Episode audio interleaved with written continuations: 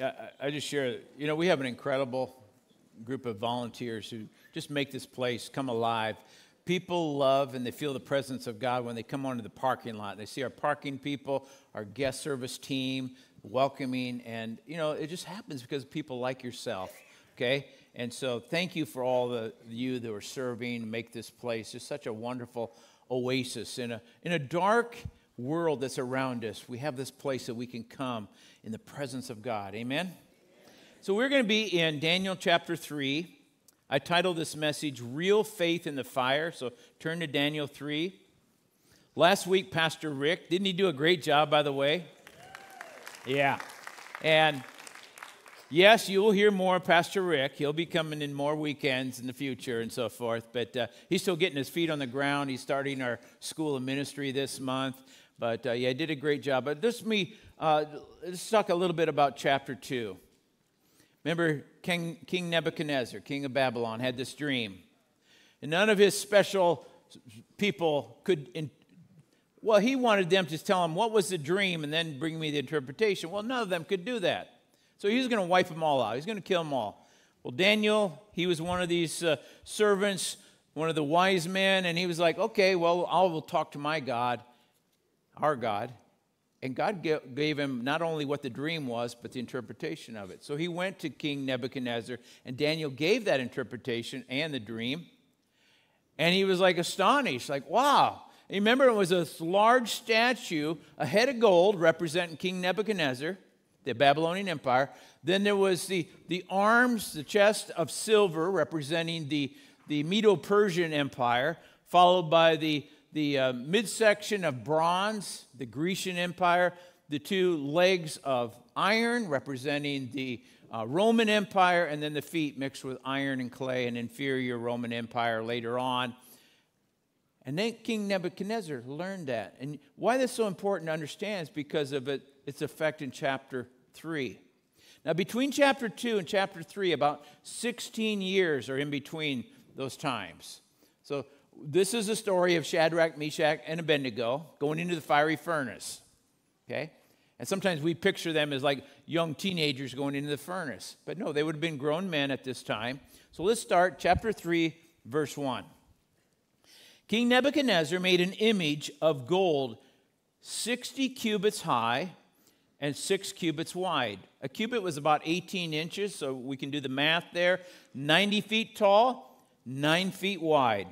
And he set it up on the plain of Dura in the province of Babylon. Now, some archaeologists have, they believe that they have uh, found in an area called Dura, south of Baghdad, Babylon would have been in Iraq, modern day Iraq. They found this large foundation area that a, a statue they believe was erected on it at one time. So it could be the area, we don't know for sure.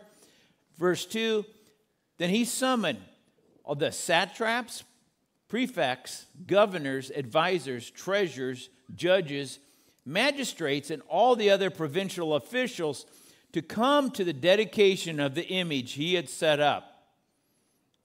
So the satraps, I mean, you can see the list there, the officials, they assembled for the dedication of the image that King Nebuchadnezzar had set up, and they stood by it.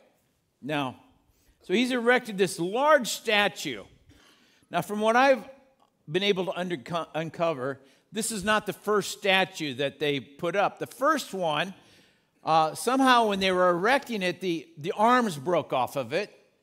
And so they called that the statue of limitations.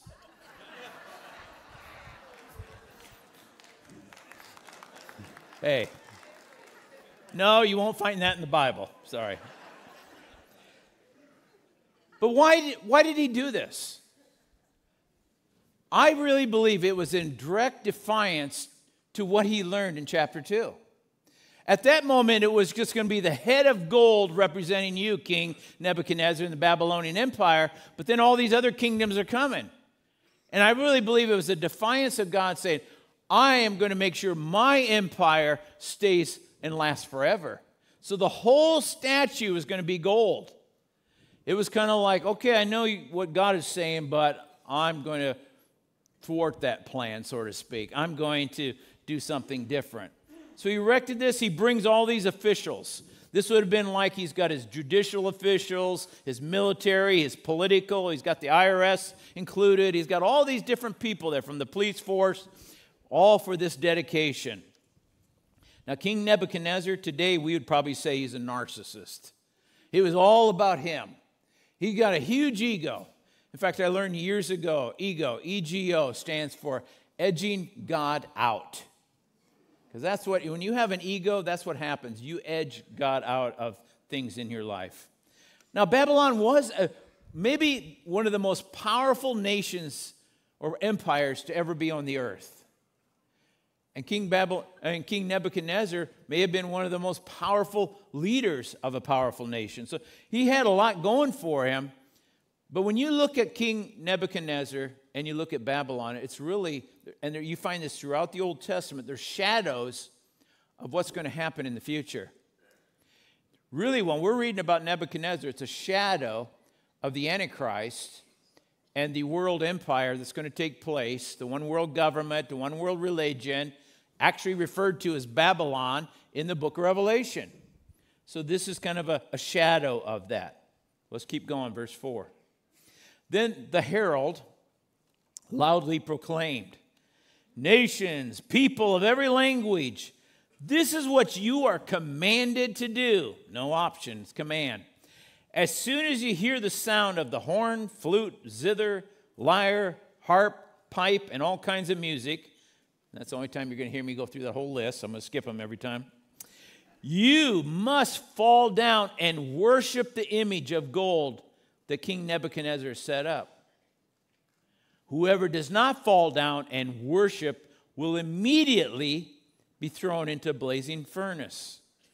Therefore, as soon as they heard the sound of the music, all the nations and people of every language fell down and worshiped the image of gold that King Nebuchadnezzar had set up.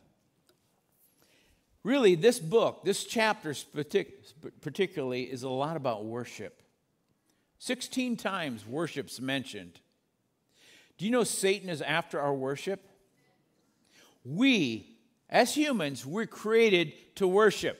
It's one of the things that sets us apart from the animal kingdom. Have you ever seen your, your animals worship? Now, the cats might want to be worshiped, but animals do not worship. We are unique in that. We were created to worship. And Satan is always out to steal the worship away from God and put it, he's happy as long as we worship someone or something other than Yahweh. And so this is a, an attack against the worship.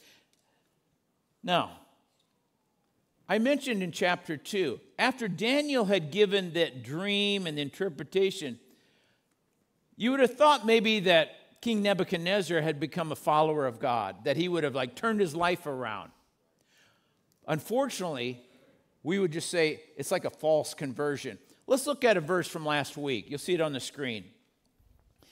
It says, The king said to Daniel, Surely your God is the God of gods and the Lord of lords and a revealer of mysteries, for you were able to reveal this mystery. The problem of it is, now look what happened 16 years later. Nebuchadnezzar sets himself up to be worshiped. See, he had the acknowledgement of God. He makes that proclamation there where he says, Yes, you know, your God is the God of gods. You would have thought that he would have said, Man, I realize all these. Because remember, the Jewish people were unique in that they only believed there was one God to worship. All the other nations had, they were polytheists, they had many gods. Not unlike what a lot of people are at today when they say there's many ways to, the, to heaven, many ways to God. No, there's one way through Jesus Christ.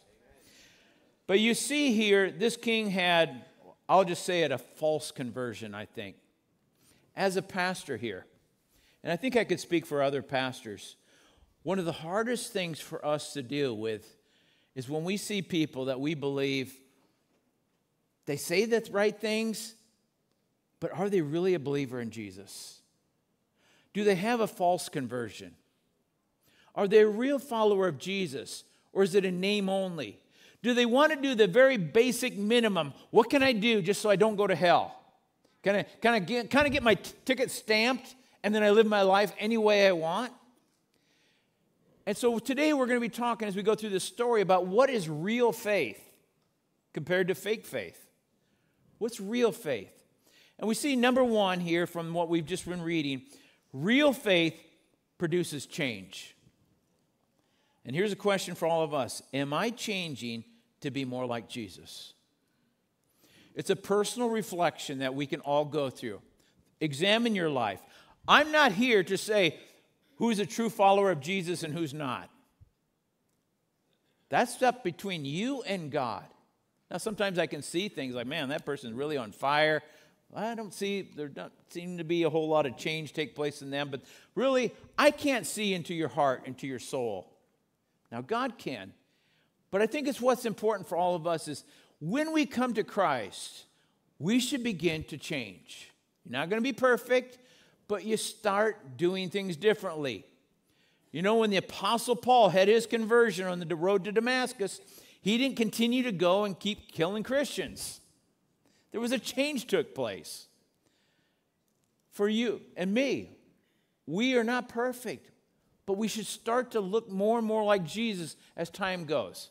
For me now, I got saved in 1981. So you can do the math. It's been almost 43 years that I've been a Christian.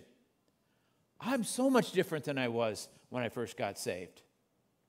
But I still got work to do, just like you do. But change takes place as we follow God. Real change. Now, let's keep reading. Verse 8. It says, At this time, some astrologers came forward and denounced the Jews. Well, let me just stop right there. And you can find this throughout the Bible. Astrology is demonic. Stay away from it. If you're into all the horoscopes and astrology, following the stars and the signs and all that stuff, it's a counterfeit. It's what Satan wants to do to direct your life. We have the real thing. We have the Holy Spirit wanting to guide our life. We don't need the stars to guide our life. Amen? Now, I'm not saying astronomy, I'm saying astrology, okay? But look what they did. They denounced the Jews.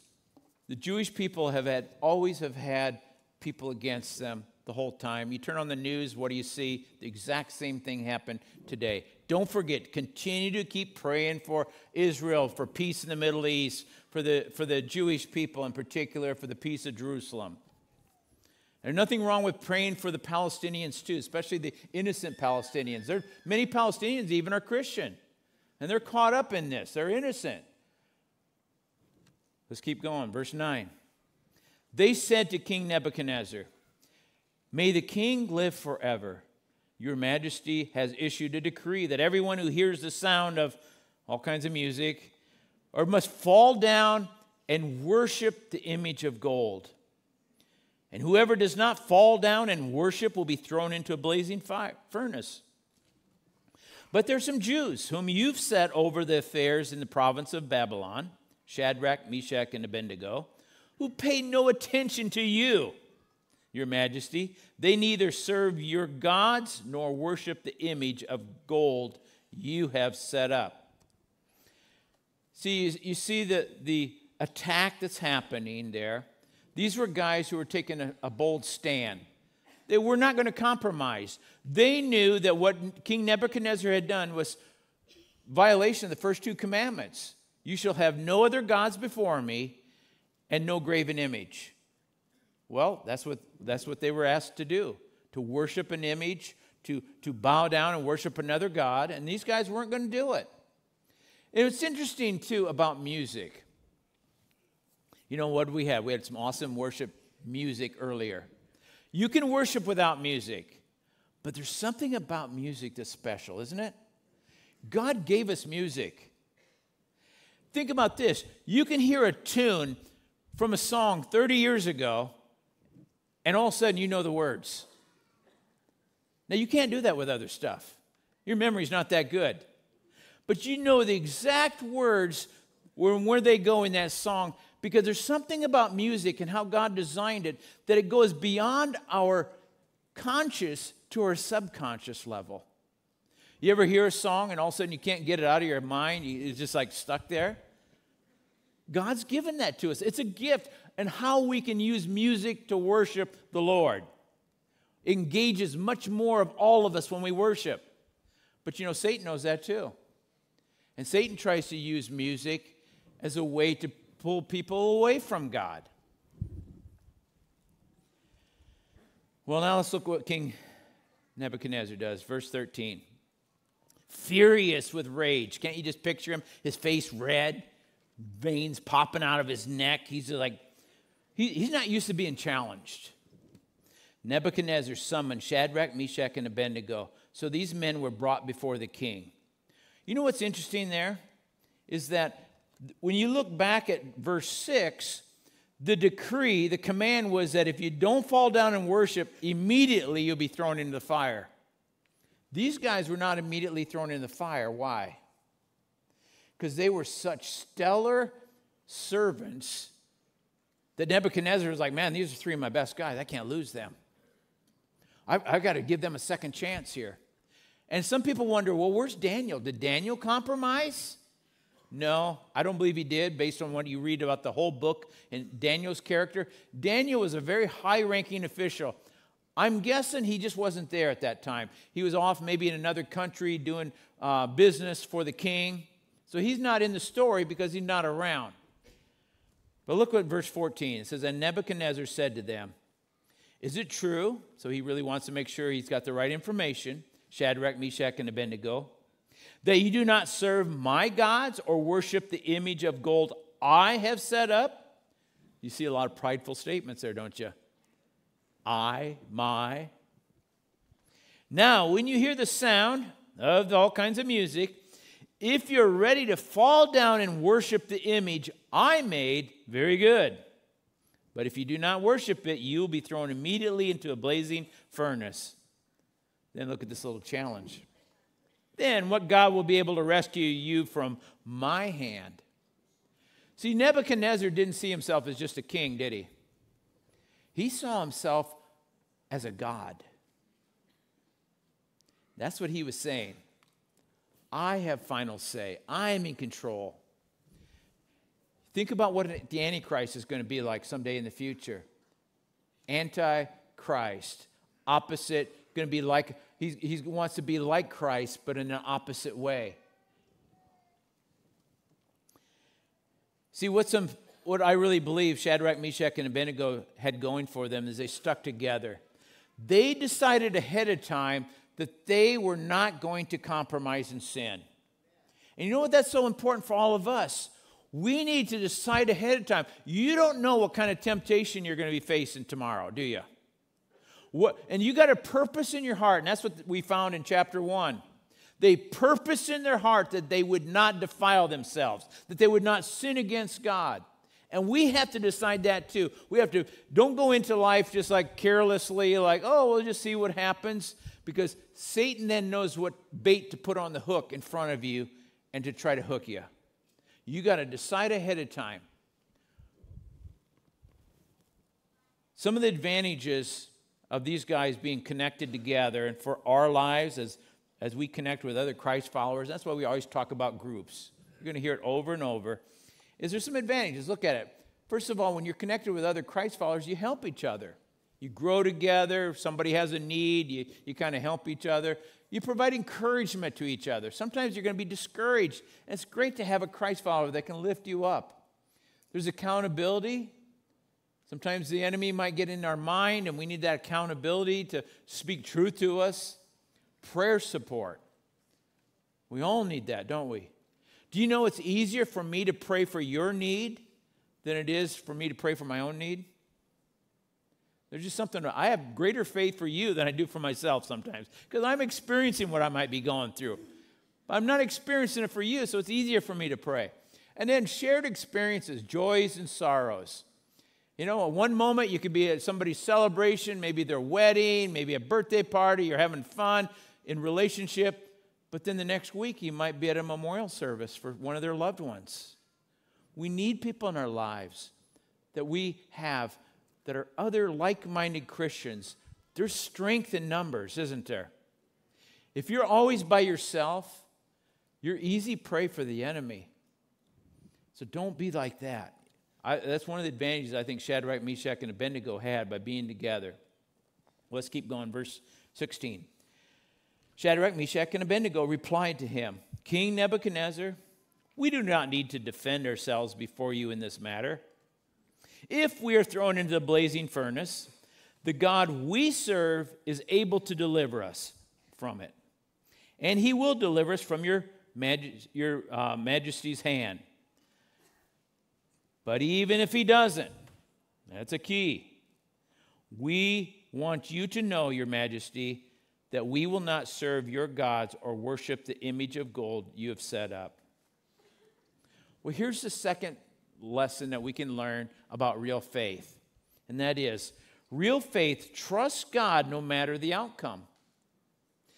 Don't have a situational faith, like, well, God, if you do this, then I'll do this. As long as you do this, then I will be happy and we'll be just fine. Uh, there's some important lessons in verse 17 and 18. Let's look at it again. First of all, in first verse 17, they said, uh, they acknowledged that God is all powerful. They said, Our God is able to deliver us. He's able to do it. He, if you put us in the fire, He's able to save us in it.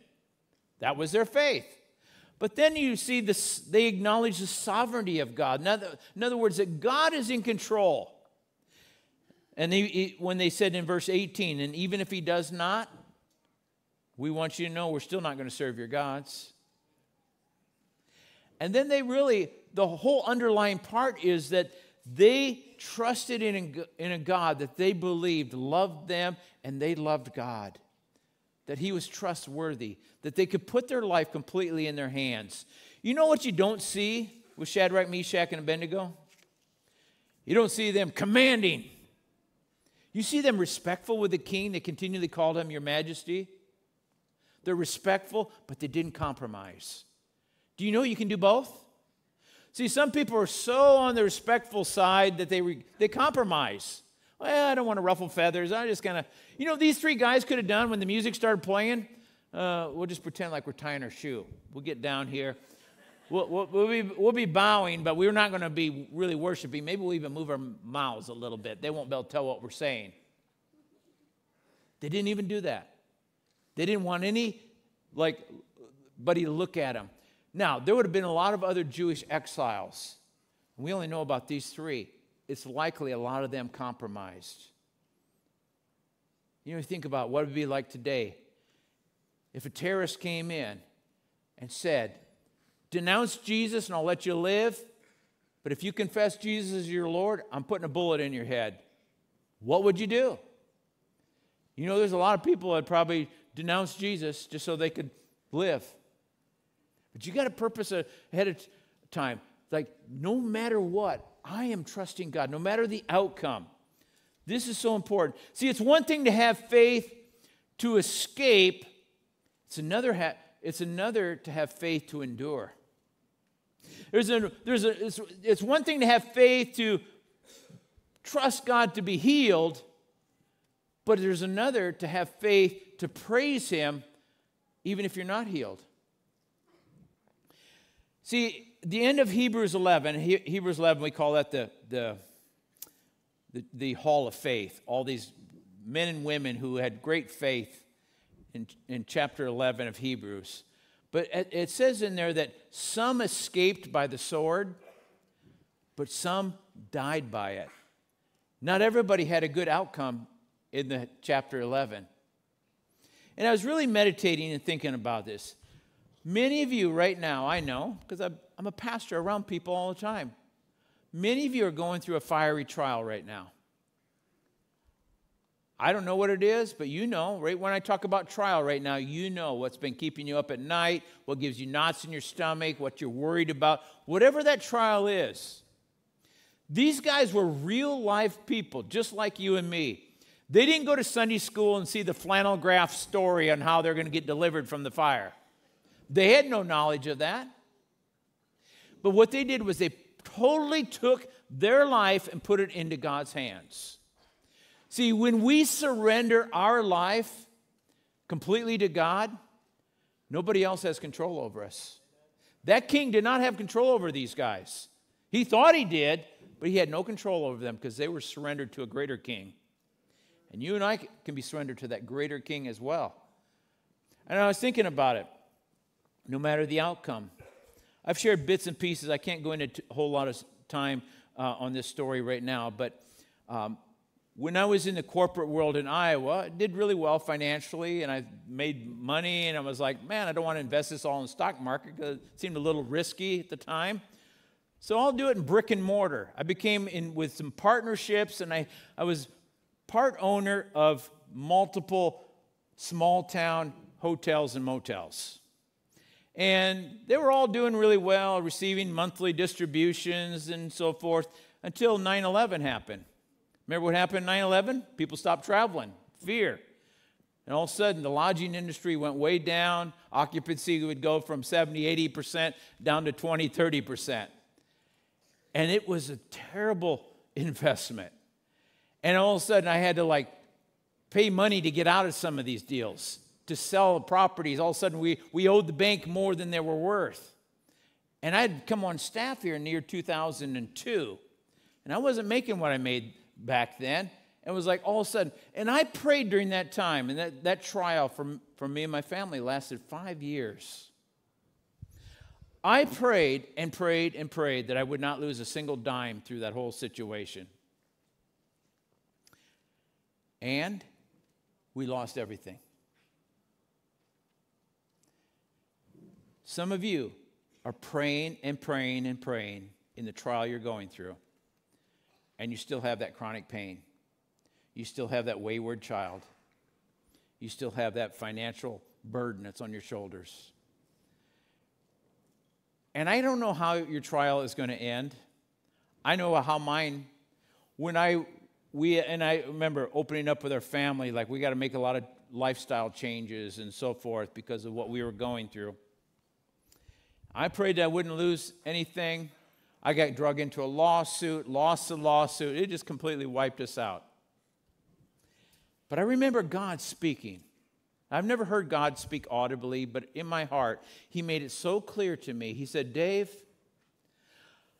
how are you going to teach God's people to live by faith if you don't need to? Ooh.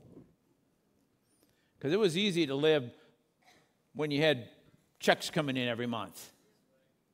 And now all of a sudden I was in a situation. And then it was like God was showing me, He said, You know, that money in your account and all that kind of stuff is for the future. But if you have a need in the future, I'm your provider. I will supply what you need. You were looking to one thing, but I want to be that source. And I grew so much through going through that trial. And God wants to teach you lessons that He can only teach you by going through a trial.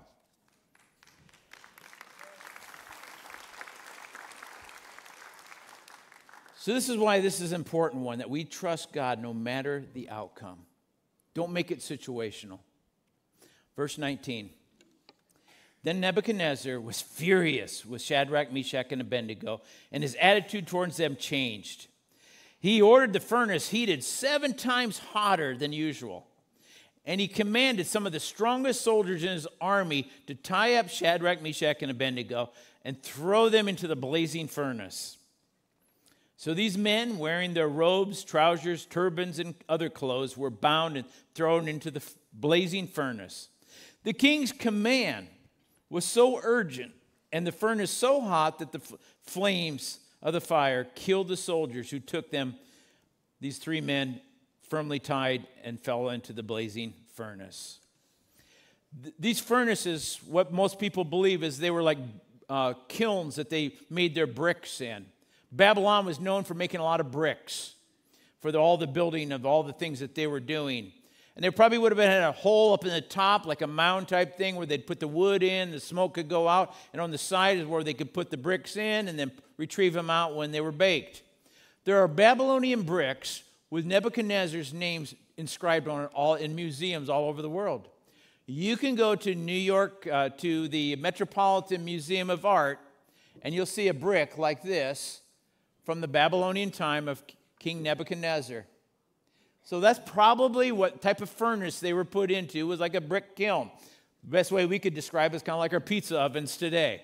You know, those brick pizza ovens, you know, where you can slide the things in and out on the side, but there's also a place the exhaust of the heat to come out. Verse 24. Then King Nebuchadnezzar leaped to his feet in amazement and asked his advisors, Weren't there three men that we tied up and threw into the fire? And they replied, Certainly, Your Majesty. He said, Look, I see four men walking around in the fire, unbound and unharmed, and the fourth looks like the son of the gods. Well, this brings us to our third point. Real faith knows Jesus is with us in our trials. Now, there's some debate. People don't know this fourth one that was in the fire. Was this an angel? Was it a pre incarnate Christ? They call him a Christophany. Like there was times where Jesus was present in the Old Testament in different situations. That's where I believe. I believe it was actually Jesus in the fire with him, but we don't know that for sure, so don't get dogmatic about it. Could have been an angel, but here's what we do know it was the presence of God. God miraculously helped these three guys in the fire, and the king looks in there and he sees them unbound, walking around. So here's the thing real faith, we, we know that Jesus is with us in the trial. Many of you when a trial happens, you wonder, what's the matter, God? Have you forsaken me? Have you forgotten me? I do all this good stuff. Why am I having to go through this? Sometimes we just go through trials for doing all the right stuff. These guys, we have no evidence that they did anything wrong and they were put into this trial. Now, there, I will say this here's a disclaimer there are some trials that you bring on yourself because of your stupidity. Okay? Sin has consequences, and you can't blame those trials on God. Okay? But there are times you're doing everything just right. You're serving God, you're volunteering, you're, you're giving money to the Lord, and all of a sudden you're going through this trial like, God, what's the matter? Why am I being punished somehow? No, those trials are given to us by God, or He allows us to go through them to teach us things that we would never learn any other way. We can grow so much as we go through these trials. So don't turn your back and get angry at God. Look at this verse from Isaiah 53, excuse me, 43 on the screen. We sang about it in one of our worship songs. When you pass through the waters, I'll be with you. When you pass through the rivers, they will not sweep you over. When you walk through the fire, you will not be burned, the flames will not set you ablaze. Why? For I am the Lord your God, the Holy One of Israel, your Savior. See, what's really important for all of us to understand is God does not always keep us from the trial, but He will be in the trial with us. Do not forget that He's, whatever trial you're going through right now, He's right there at your side, wanting to help you through it. He wants you to become out stronger on the other end of it. And like I said, we don't know the outcome of them. Some of you, you know, you're going through a trial and you may not ever see the, the end of it until you're in heaven. Those of you who have certain disabilities, chronic pain, you may not be healed here on this earth. But here's what I know is the Lord will be with you each and every way, guiding you, helping you in your trial. The other thing that's so important these three guys, as they're on there walking around with the Lord, you don't see them like unbound, all of a sudden, like, hey, there's a door, let's head out of here. This is one of those pictures. I hope when we get to heaven, there's some video wall that we get to look and see these things. I, I want the Lord to show us, like, let's see. Man, that had to be quite the sight. Can you imagine what King Nebuchadnezzar was looking like? Like, his eyes got real big. Well, wasn't there three guys? I see four walking around in there. Those guys, as they were in the fire, they were better off in the fire with the Lord than outside in the king's palace. Don't forget that for your life. That you're better in the trial with the Lord than outside that trial away from the Lord. Some of you are experiencing things because you're away from the Lord right now. He wants to be alongside of you. He wants to be in that kind of relationship. And you see, these guys had that kind of relationship. Verse 26 Nebuchadnezzar then approached the opening of the blazing furnace and shouted, Shadrach, Meshach, and Abednego, servants of the Most High God, come out. It's interesting, they didn't come out until he called for them to. Come out here. So Shadrach, Meshach, and Abednego came out of the fire, and the satraps, prefects, governors, royal advisors crowded around them. They saw that the fire had not harmed their bodies, miracle, right? Nor was a hair of their heads even singed. Their robes were not scorched, and there was no smell of fire on them. That, just say it, that's a miracle. Amen?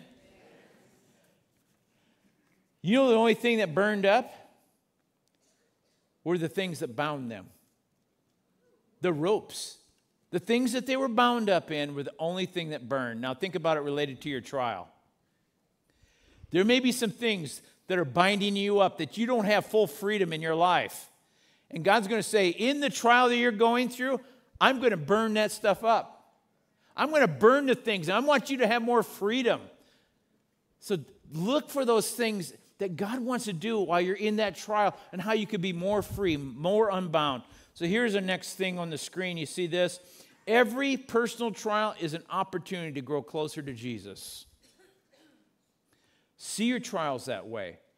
I've, I've been through so many trials, I can't keep track of them, major trials, financial one I mentioned, health ones, different trials over the years. I can tell you this I've gone through way more trials as a pastor than I ever did as a, when I was in the corporate world. Probably because I'm a bigger target, maybe the enemy trying harder. But here's what I know I trust the Lord. He's the one that will get me through it. I don't have to turn my back on God. I know so many people have turned their back on God, they leave the church, they're angry at God because of the trial they're going through. And they expect God to get them out of every jam. That's not His role. His role is to help us to become more like Him. That's what He's doing. Let's finish this story up here. Verse 28 Then Nebuchadnezzar said, Praise be to the God of Shadrach, Meshach, and Abednego. His tune's changing a little bit, isn't it?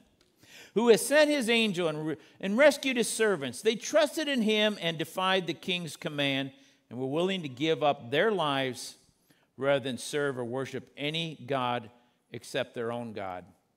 Therefore, I decree that the people of any nation or language who say anything against the God of Shadrach, Meshach, and Abednego be cut into pieces and their houses be turned into piles of rubble. For no other God can save in this way. Then the king promoted the three guys in the province of Babylon. You, you ever you see the stories on TV, don't you, about the people that go into extreme road rage? Can you imagine if Nebuchadnezzar was driving today? This guy would fly off in a rage. One way, he's this way. Next thing you know, he's ready to tear people's houses down and cut them into pieces if they don't worship God. I mean, you talk about a, a psychopath. I mean, the guy was just so, uh, you know, it's really important is make sure that we don't just operate on our, our emotions. When we have a feeling, don't just open your mouth up and say what comes in your, uh, uh in your head. He's like, we swing from one thing to another. But he, I got two more points for you out of what we just read. Number four is this real faith should be visible to others. See, these guys didn't, they, everybody knew that they served Yahweh, they served the God of Israel. There was no question about it. It wasn't that they just didn't want to worship the, the golden image. See, see, so often the things that we are called to, it's not about us not doing something, it's what we're called to do. So don't focus on the negative, like, oh, I can't do that. Focus on what we get to do. These guys were so in worshiping God, they didn't want to worship false idols. So their faith was visible to others. Unbelievers will see Jesus in us most likely when we're going through a trial, more so than any other time. When we're going through a trial, unbelievers can see Jesus in us. They can say, I, I want something that they have. I don't have that.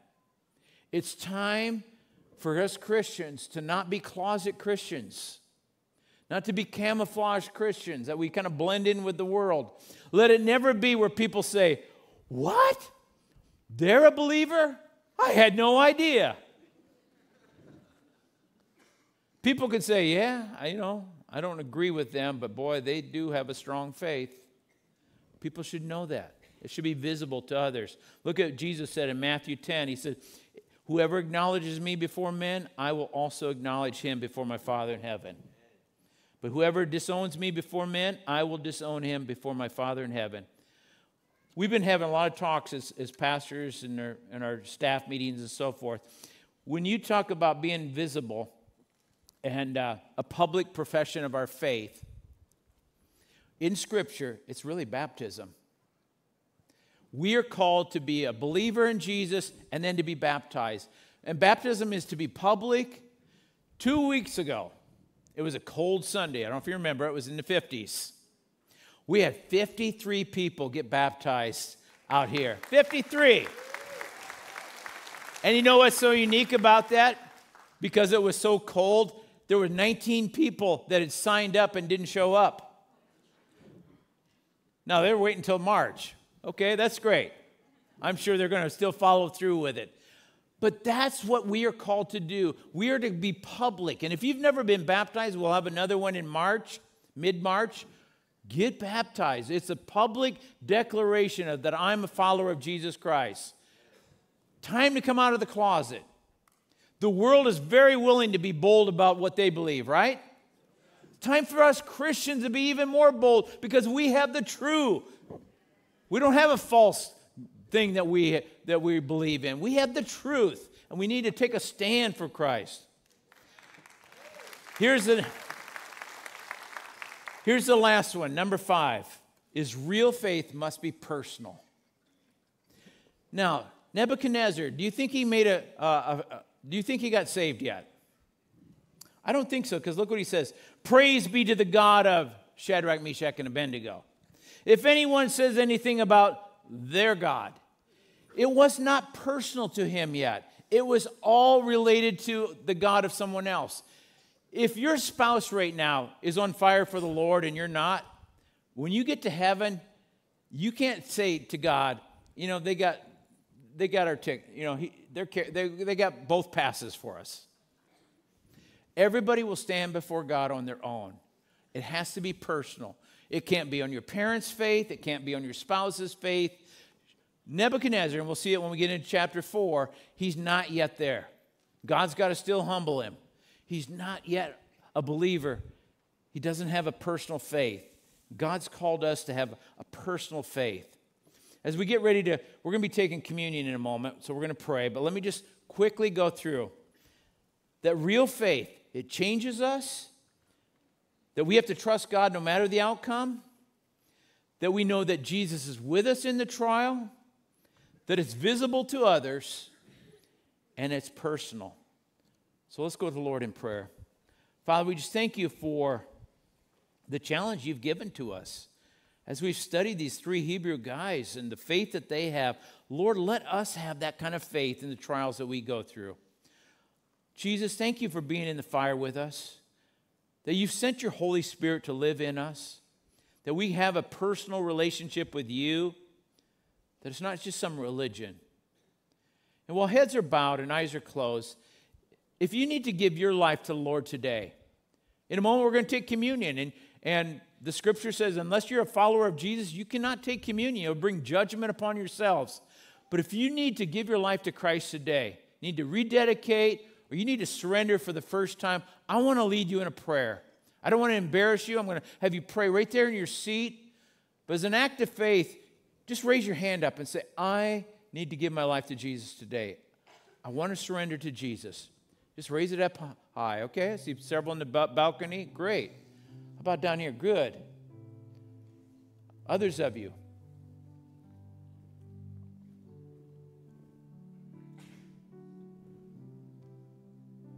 Wait in a moment. So important. Okay? Those of you that have your hands up, you can put them down. Let me lead you in this prayer. And it's not about the exact words of this prayer, it's like not some magic words, but you're praying to God and you're meaning it from your heart. Let me just guide you as, as we pray. You're praying it to the Lord. Just pray it under your breath. Heavenly Father, I give my life to you today. I know that I'm a sinner, but I know Jesus came to this earth and died for all my sin. and rose on the third day. Please forgive me of all my sin. I want to follow Jesus from this day forward. It's in your name I pray. Amen. Now, for those of you that raised your hands, we'd love to talk to you further at the end of the service. Please come on down here. We've got some information we'd love to give you. We can talk to you more about the baptism, answer questions you might have. But before we take communion, would you stand? We're going to worship and then we'll take communion. Church, let's sing together. Let's declare that Jesus is Lord. You are the Lord. You are the Lord. You're the Lord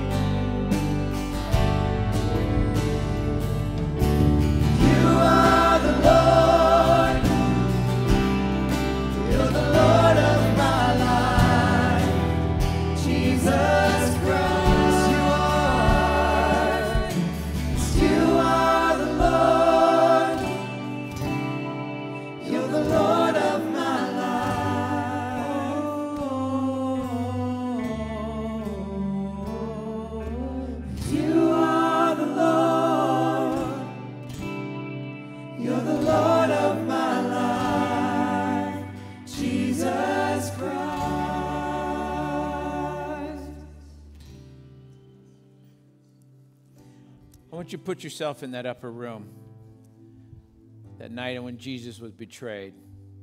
Jesus had washed his disciples' feet, the act of humility, serving the, his disciples. They were enjoying a Passover meal that had been prepared. Jesus knew what was about to happen. He's there with his closest followers.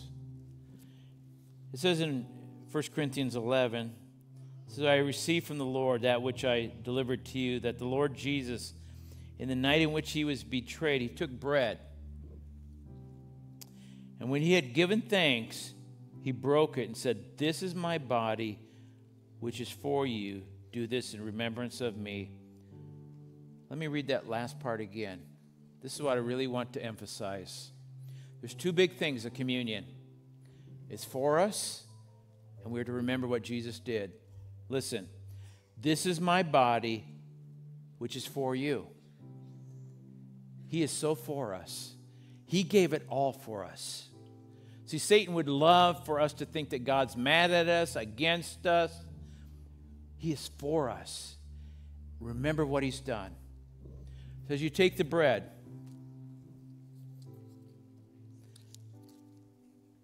it can be done. I've done it two times already this weekend. If you can, without making a big mess, just break it. His body was broken. When he broke that bread, he was symbolizing his broken body for us. He's so for us. Don't ever forget, he's for you, especially in the midst of a trial. That's the time when we're so tempted to think he's not for us. He's for us. So, Lord, as we hold this bread, representing the broken body of our Lord and Savior Jesus, we thank you, Jesus, that you willingly came to this earth. You gave it all for us. And we just say, thank you, thank you, thank you. And we take this in remembrance of what you did for us. Let's partake.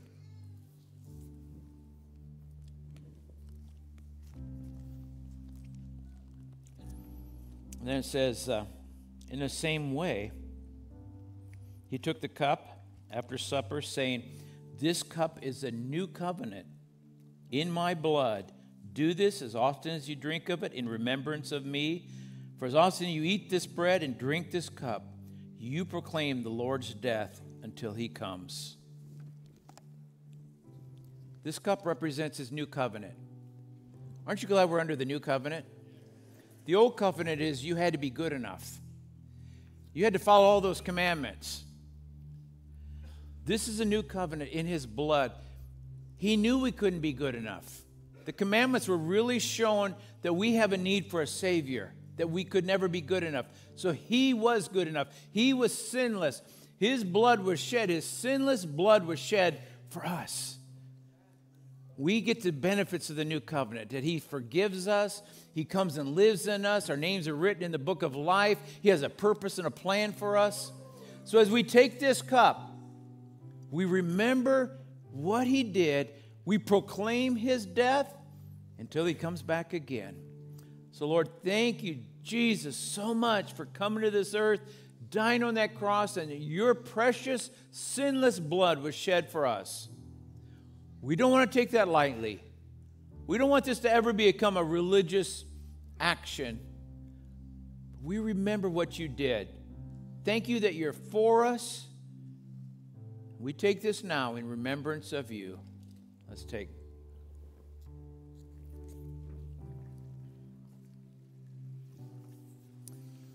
Thank you for being here this weekend. I hope to see you here today at 4 o'clock.